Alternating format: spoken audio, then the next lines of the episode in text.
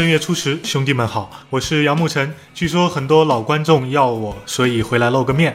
真实原因是小编来例假了。今天一分钟的内容有：武汉晚报消息，武汉一男子和同伙九人春节期间在广东的三星工厂内持枪抢走了三百五十部价值五十万元的三星 Note 七后回家过年，后在警察叔叔的规劝下自首。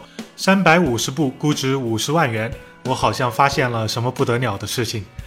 闲鱼上出现了魅蓝五 S 的二手，三加三十二 G 要一千二百九十九转让。从图上来看，并没有用上 Type C，还是三段式老设计。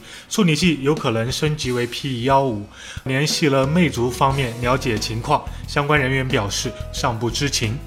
今天小米手机官微称，红米 Note 四 X 将在二月十四号情人节当天发售，传闻将由初音未来代言，处理器很可能升级为骁龙六二五。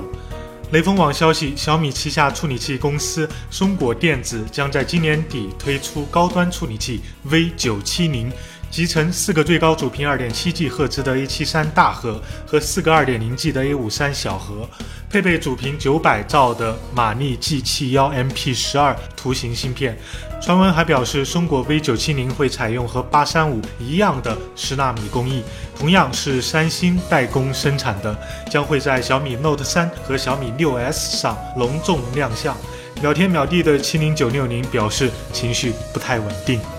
Lady Gaga 今天献唱《超级碗》，超级碗上三百架无人机组成了美国星条旗，Gaga 吊着威亚飞来飞去不说，而且是真唱。一个人跳来跳去，连唱七首都不带喘的，真是德艺双馨啊！科技新动态尽在一分钟，明天见。